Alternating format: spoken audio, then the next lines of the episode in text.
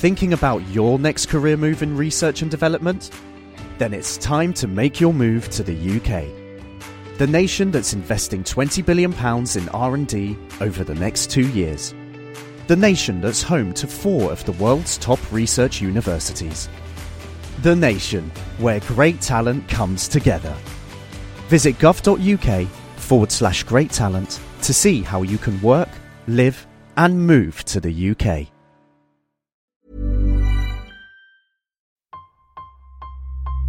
Engine running. Absolute genius. Get this. Welcome. Welcome. This is the show where we bring you Science. What that essentially means is Discoveries, advances. Questions. Research. technology. Unbelievable. Without further ado, This is The Naked Scientists. Hello, and welcome to the show where we bring you the latest breakthroughs in science, technology, and medicine with me, James Tytko. Coming up, can civil engineers help rescue the UK's crumbling schools and hospitals? Also ahead, I certainly feel that sepsis robbed me of the first six months with my, my newborn daughter, and that's something I can never get back. we'll be hearing about a new initiative that is hoping to improve the treatment of sepsis. And a bit later on, how the scent of ancient Egypt has been replicated in a Danish museum. All that and more coming up here on The Naked Scientists.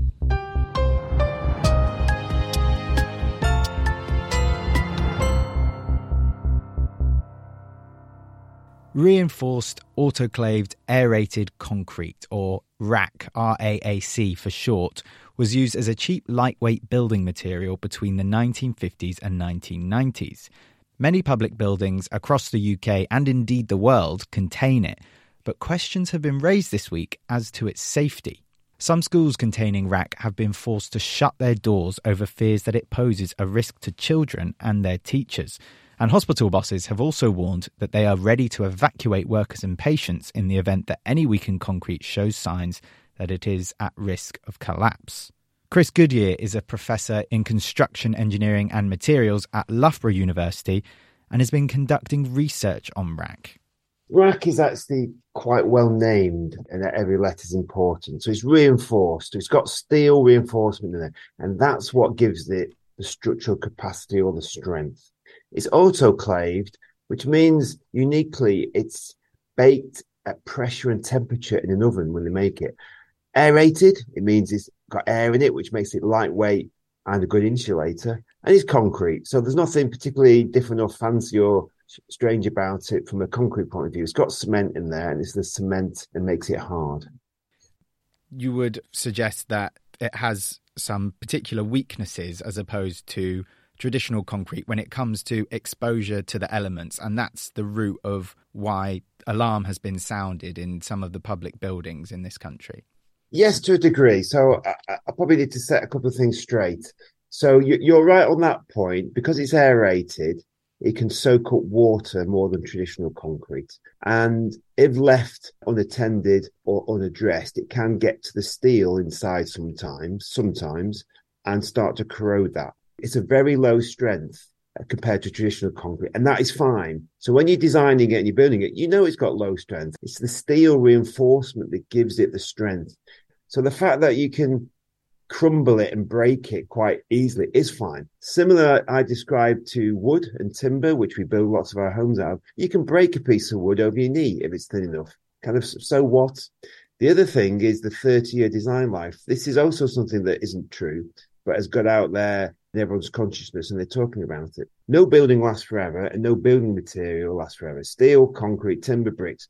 So we design them with a we call it a typical design life of 30 to 40 years. That that means we expect around the 30, 40 year mark, we need to look after them, maintain them, and if we want them to last longer, probably remediate them, repair them, prolong their life a bit. This has kind of got out there that it lasts for 30 years and hence at year 31 it collapses. but that is simply not true. I think that's the key point, isn't it? It's not so much the issue with the material, but the way it's been used or left unattended why has it all come to a head right now and why are we scrambling to survey not just schools and hospitals but now courts and even parliament a couple of reasons the, the country in general and and most countries don't spend enough on maintaining their their infrastructure and their buildings. The maintenance of a building is, is a fairly easy thing to reduce the budget on short term because for the next six months a year, people wouldn't really notice. If you do this year on year on year on year and decades, then you will notice. And instead of just spending a bit every year, it gets to a point where you have to spend a lot. And we found in our research is that in some of the RAAC panels, the biggest worry is that they can look okay. So when you look up at the ceiling, that looks fine. You can't see many cracks, but it looks okay. But 50 years ago, it was possibly manufactured poorly or installed poorly by the builders.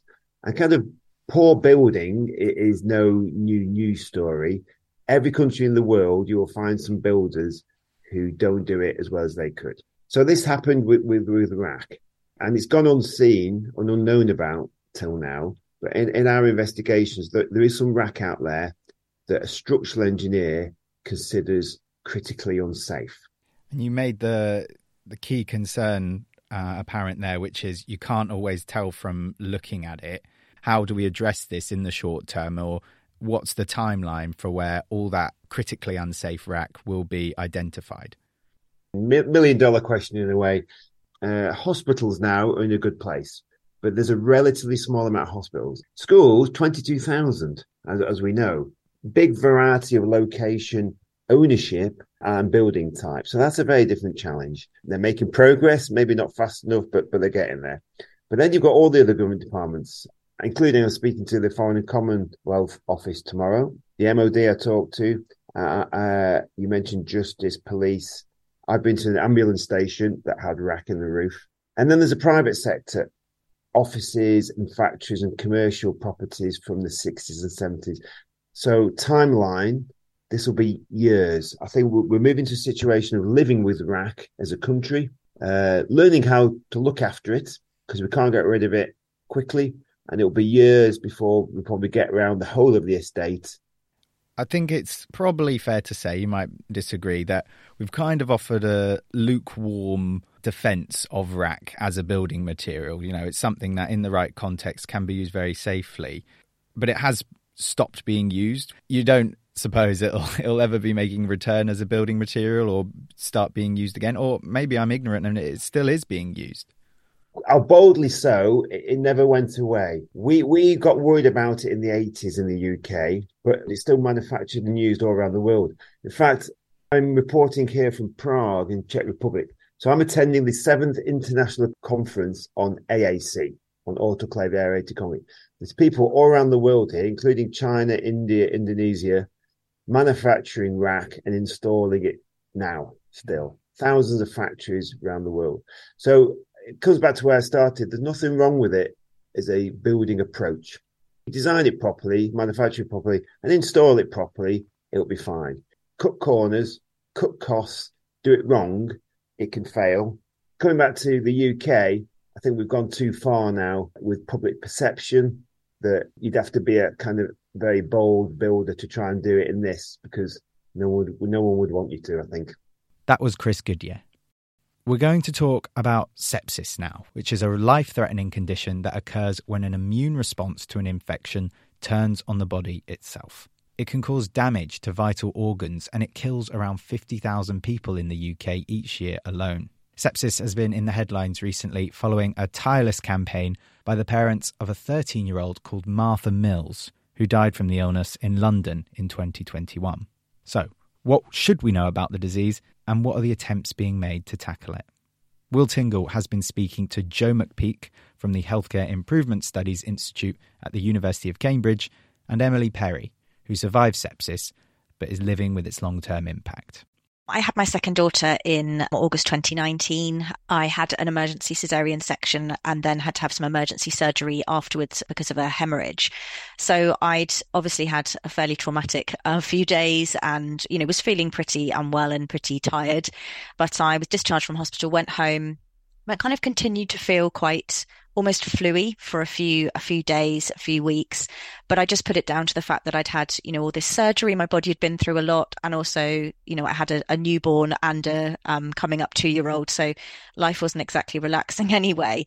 And then one afternoon, about three weeks after um, Victoria's birth, I was feeling really unwell, and things had gone uh, kind of very downhill quite quickly. Um, my sister was luckily staying with us at the time, and I said to her, you know, I, I think something's wrong. I suddenly feel um, very shivery, but uncontrollable shivering. My temperature shot up and I was really struggling to speak. My hands and my fingers were starting to go quite numb. I don't remember too much more after that. I remember being taken in to hospital. And then it wasn't really until the day after I was admitted that the diagnosis of sepsis came through.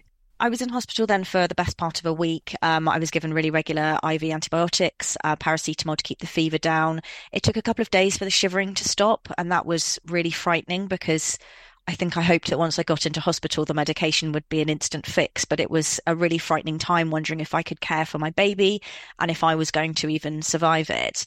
But then after a couple of days, they found the right antibiotics that started to make an impact, and I started to feel better it's not just what happens when you're in hospital, it's those weeks, months, years that follow. I had to have therapy for PTSD and I've had ongoing health anxiety. I think it's very difficult when you've had terrifying and life threatening things happen to you to have that belief again that things will be okay and that something else like that won't happen to you. You lose your faith that things will be all right and that these things happen to other people. And that's a very hard thing to move on from.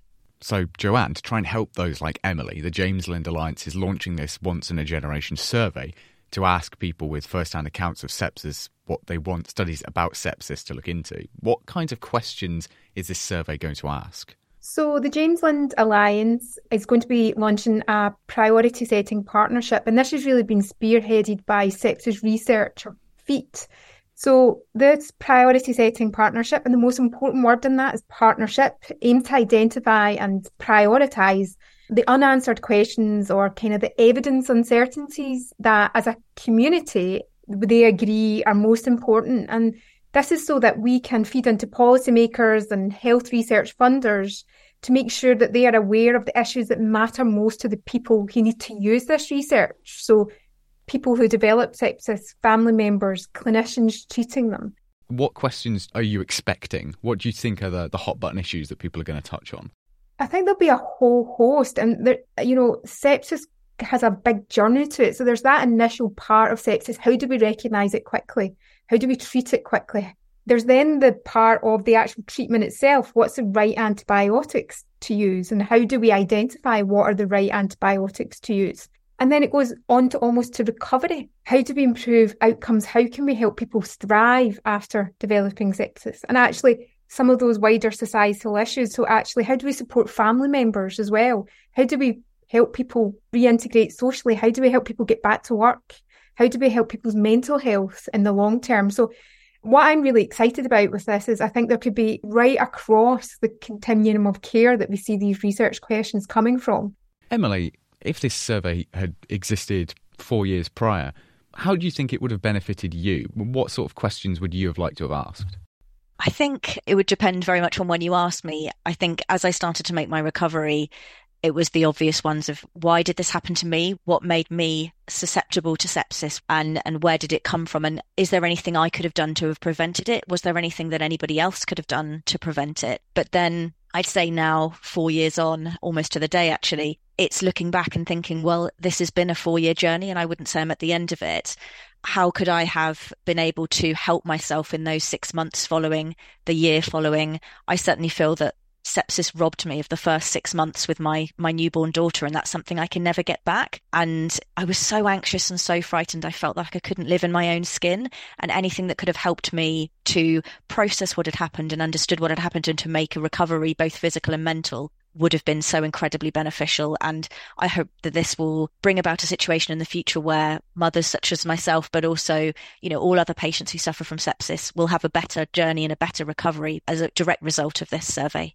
With this survey coming out and National Sepsis Week starting on September 13th, as well as Martha Mills' parents coming out this week and asking for more power to get a second opinion, all of this is putting sepsis into the spotlight. But for a disease that affects so many people, it perhaps doesn't get the coverage that other similar illnesses do? I mean, what needs to be done to address this? So I think it's just a constant awareness raising. And that sounds, you know, quite vague, but I think it is about education and it's about educating all society, but actually educating our healthcare professional cohort as well round about this. I think the challenge in, uh, around sepsis is that sepsis can often be interlinked with other illnesses. So, for example, somebody going for surgery for a certain disease process, but then develops sepsis after surgery. So it becomes mixed up with other illnesses. And so uh, I think that's why probably there's kind of less awareness of it.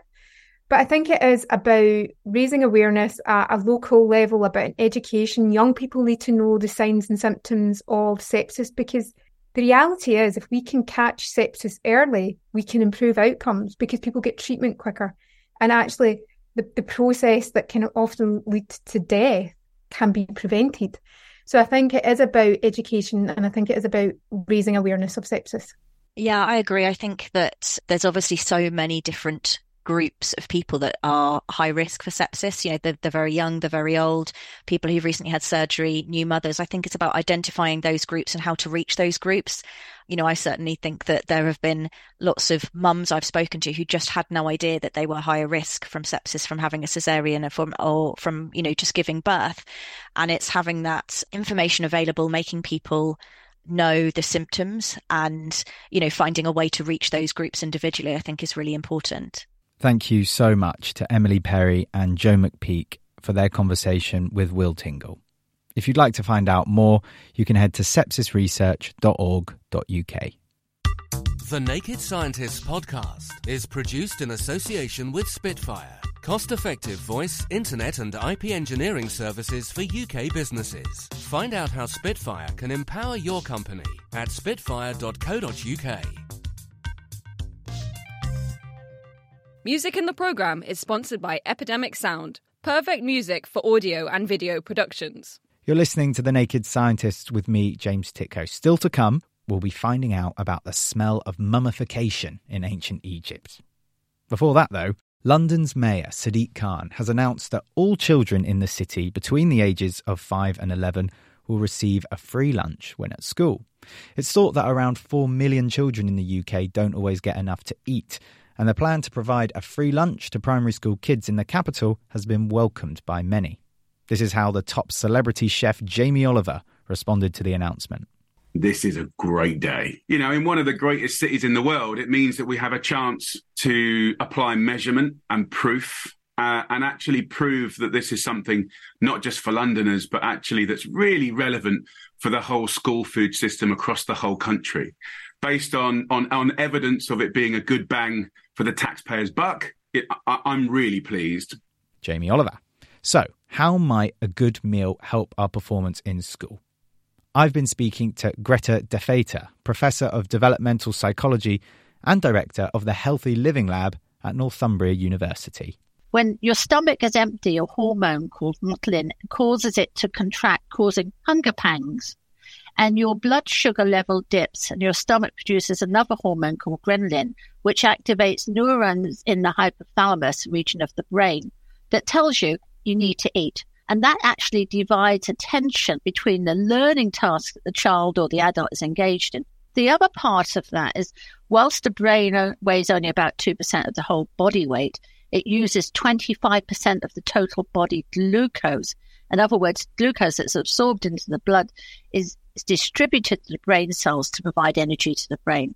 So it's logical to follow that children who have not eaten either before school or skipped their school lunch, who may well be from food insecure households, are A, not able to concentrate, and B, do not have sufficient fuel, inhibiting working memory and sustained attention that are essential for learning.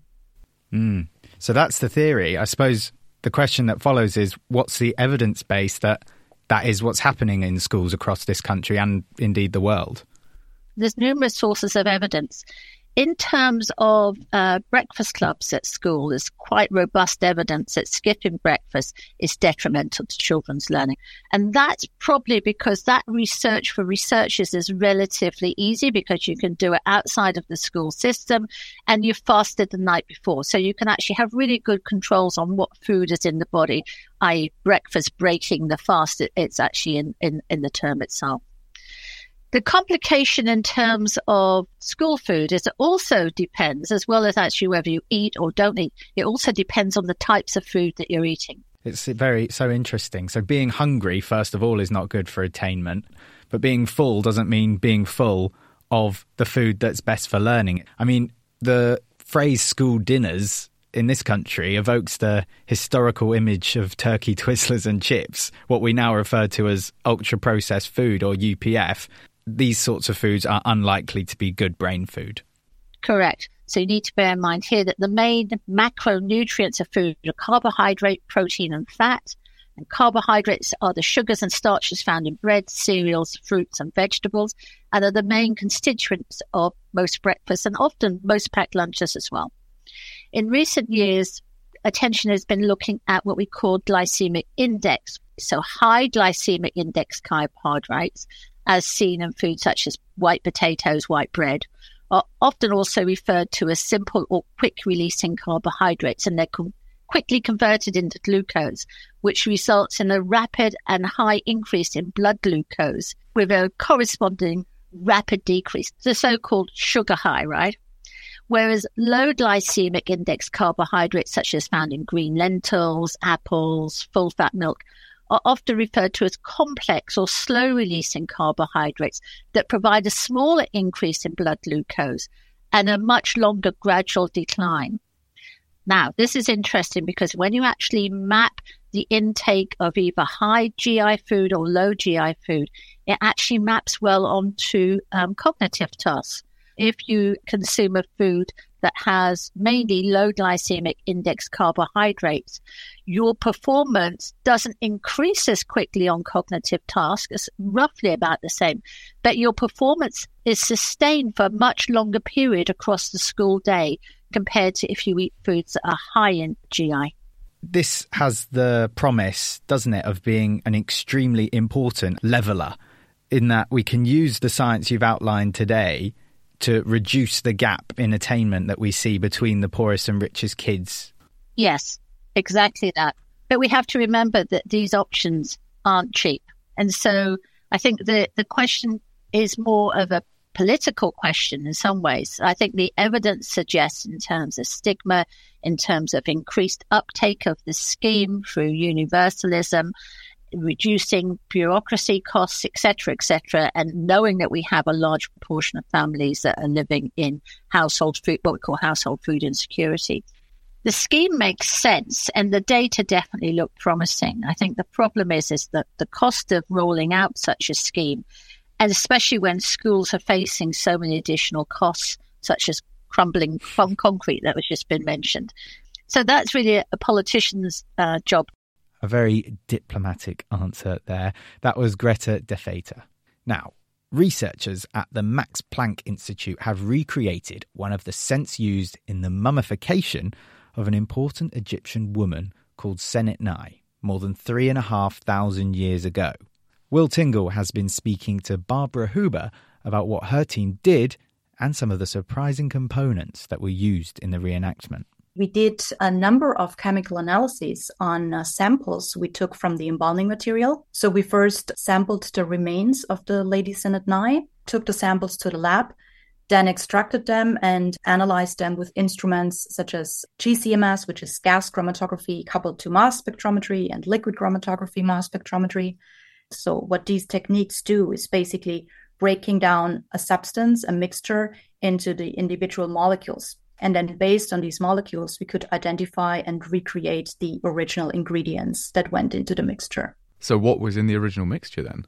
It was a really, really rich uh, composition of different uh, substances. We found fats and plant oils, beeswax, then also a, a number of different resins, for example, larch resin. Then we also found bitumen, which is an asphalt like substance, and a resin which is either um, coming from pistachio trees or from uh, damas. And uh, this was a very interesting finding for us because the dammar resin comes from a tree which is uh, exclusive to Southeast Asian rainforests. It was a very surprising finding for us because it's very far away from the usual realm of the Egyptian empire. So it, it kind of hinted to a really long distance trade connection already in the mid second millennium that's extraordinary. It's a, a, very exotic import for the time, isn't it? Yes, exactly. Yeah. It's very exotic and also like very rare for this time period. We have not found that in any of the materials from this time. It has been discovered recently in another mummification balm, but from thousand years, almost thousand years later. And so if this would uh, indeed also be Dammar, then we would have evidence for this kind of long distance trade relationship almost thousand years earlier. The use of such a rare substance in the process of mummification therefore must imply that the person involved, whilst not being a pharaoh, was something of an elite member of society. It's almost like today people try to display their social standing by wearing expensive high-end fragrances.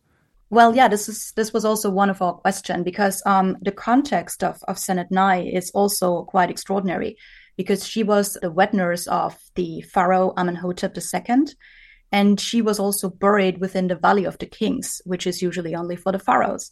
And so we already knew that she must have been like important to the pharaoh uh, and um, have a kind of high social standing. And so we were also really interested into looking into her embalming material and see whether or not her embalming reflects her high social standing. And then finding something like these exotic resins and also the, the complexity of the mixture really reinforced this uh, understanding or this notion of her as a high status person. Of all the substances you've mentioned so far that you have found part of this balming material, you have bitumens and resins. Obviously, they're very good at embalming things because they go hard. But is it also, do you think, a coincidence or a happy accident that they cover up the smell of a dead body quite well? Yeah, that's uh, that's an interesting side of it. I mean, a lot of these uh, substances have very strong smells. You know, think about bitumen when like a, a fresh tar laid on a street, you really smell that, right? Or like the coniferous resins are really strong resins as well. So I think this is perhaps uh, one of the aspects I'm choosing that. But then on the other hand, as you said, the, like the pistachio resin or the bitumen, they really go hard. They form like a layer that avoids the tissue getting moist. And also they have a lot of bioactive properties. So they're like antimicrobial, insecticidal. So they also avoid insects. So they have a lot of different properties that are really good for preserving the body for eternity. And you worked with a perfume manufacturer as well, didn't you, during this process? So any chance of it becoming something we find on the shop shelves? I don't know if this would be like a, a perfume you would like to wear, but uh, it's an it's it was very uh, very interesting process working with the perfumer because they have a very different perspective on the materials than like we as the chemists do. Absolutely fascinating stuff. Barbara Huber there. And the scent she was on about will be available at the Moesgaard Museum in the upcoming exhibition Egypt Obsessed with Life, which will start on the 14th of October. And finally, it's time for Question of the Week. I took this question from listener John. I was waiting for my flight from Durban to Johannesburg to take off. I shuffled my playlist and ELO's Last Train to London came on. The first lyric is, It was 9.29. I checked the time and it was 9.29. I have 493 songs in the playlist totaling 34 hours and 19 minutes. What are the odds of this happening? Well, John, what a great question. We'll try not to let you down. And I know just the person to help me University of Cambridge statistician David Spiegelhalter. I mean, it's a beautiful story. I love it. I love it. We need to think of it, first of all, in terms of assuming the song is played. He cho- he's going to play that song at some time in the day. What's the chance of it matching in that way? Well, I mean, let's assume that he plugs into his earphones 16 hours a day. He could do, and that's about a thousand minutes but there's 929, so it could be morning or evening. I'm going to allow that. So out of the thousand minutes in which this song could be played at that particular moment of the song, the first line, two of them would have this match. So that's kind of one in 500 chance, which is low, but not ridiculously low. I mean, the nice thing is that he observed this. And what that reveals is that actually for all the coincidences that occur and that we notice that are so lovely, there are vast numbers that occur and we don't notice. We've kind of butchered his question somewhat because the reality is he's not listening to this song all the time, or he just happened to hit shuffle and this one came on. But to even begin to calculate the odds of that, we've got to consider things like how often John is listening to music, and then crucially, I suppose, what songs he has in his playlist and how many of them even contain references to time. Yeah, you say you've got 34 hours. Let's say the song, you know, lasts three minutes or so. We don't know how often he goes through that playlist. And so to work out the sort of unconditional probability of this event happening to him, we would need to have a lot more information. Mm the other thing which you mentioned is, you know, are there other songs that mention time? And uh, what it reminds me of is a wonderful art exhibition called The Clock, which I saw at the Tate Modern in London a few years ago. And all it is is clips from film and television of segments that at some point will show the time. Somebody will look at their watch, the camera will spot a clock on the wall, and that time is always the time at which the film is being shown. All sorts of really obscure bits of TV and film, which just feature the right time. Yeah, what an incredible project to have undertaken. Oh, I mean, just the thought of sorting through vast amounts of old films is quite extraordinary. Thanks to the University of Cambridge's David Spiegelhalter. Next time, we'll be answering this question from listener Tony. I heard that water that has previously been boiled freezes much faster than water which is not. If true, how is that possible? Kind regards from Papua New Guinea, Tony. That's all for this edition of Question of the Week. But if you've got a question you'd like us to try and answer, send that or any other feedback into chris at nakedscientists.com. We'll take a look. And that's all we have time for. On Tuesday, it's part two of our Titans of Science interview with Helen Sharman, the first Briton in space, as she tells Chris Smith about the ins and outs of working on a space station. The Naked Scientists comes to you from the University of Cambridge's Institute of Continuing Education.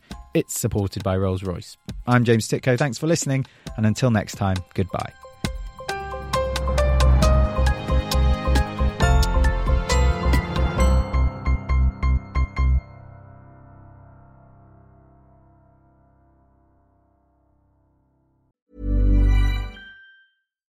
Thinking about your next career move in research and development? Then it's time to make your move to the UK. The nation that's investing 20 billion pounds in R&D over the next 2 years. The nation that's home to 4 of the world's top research universities. The nation where great talent comes together. Visit gov.uk forward slash great talent to see how you can work, live, and move to the UK.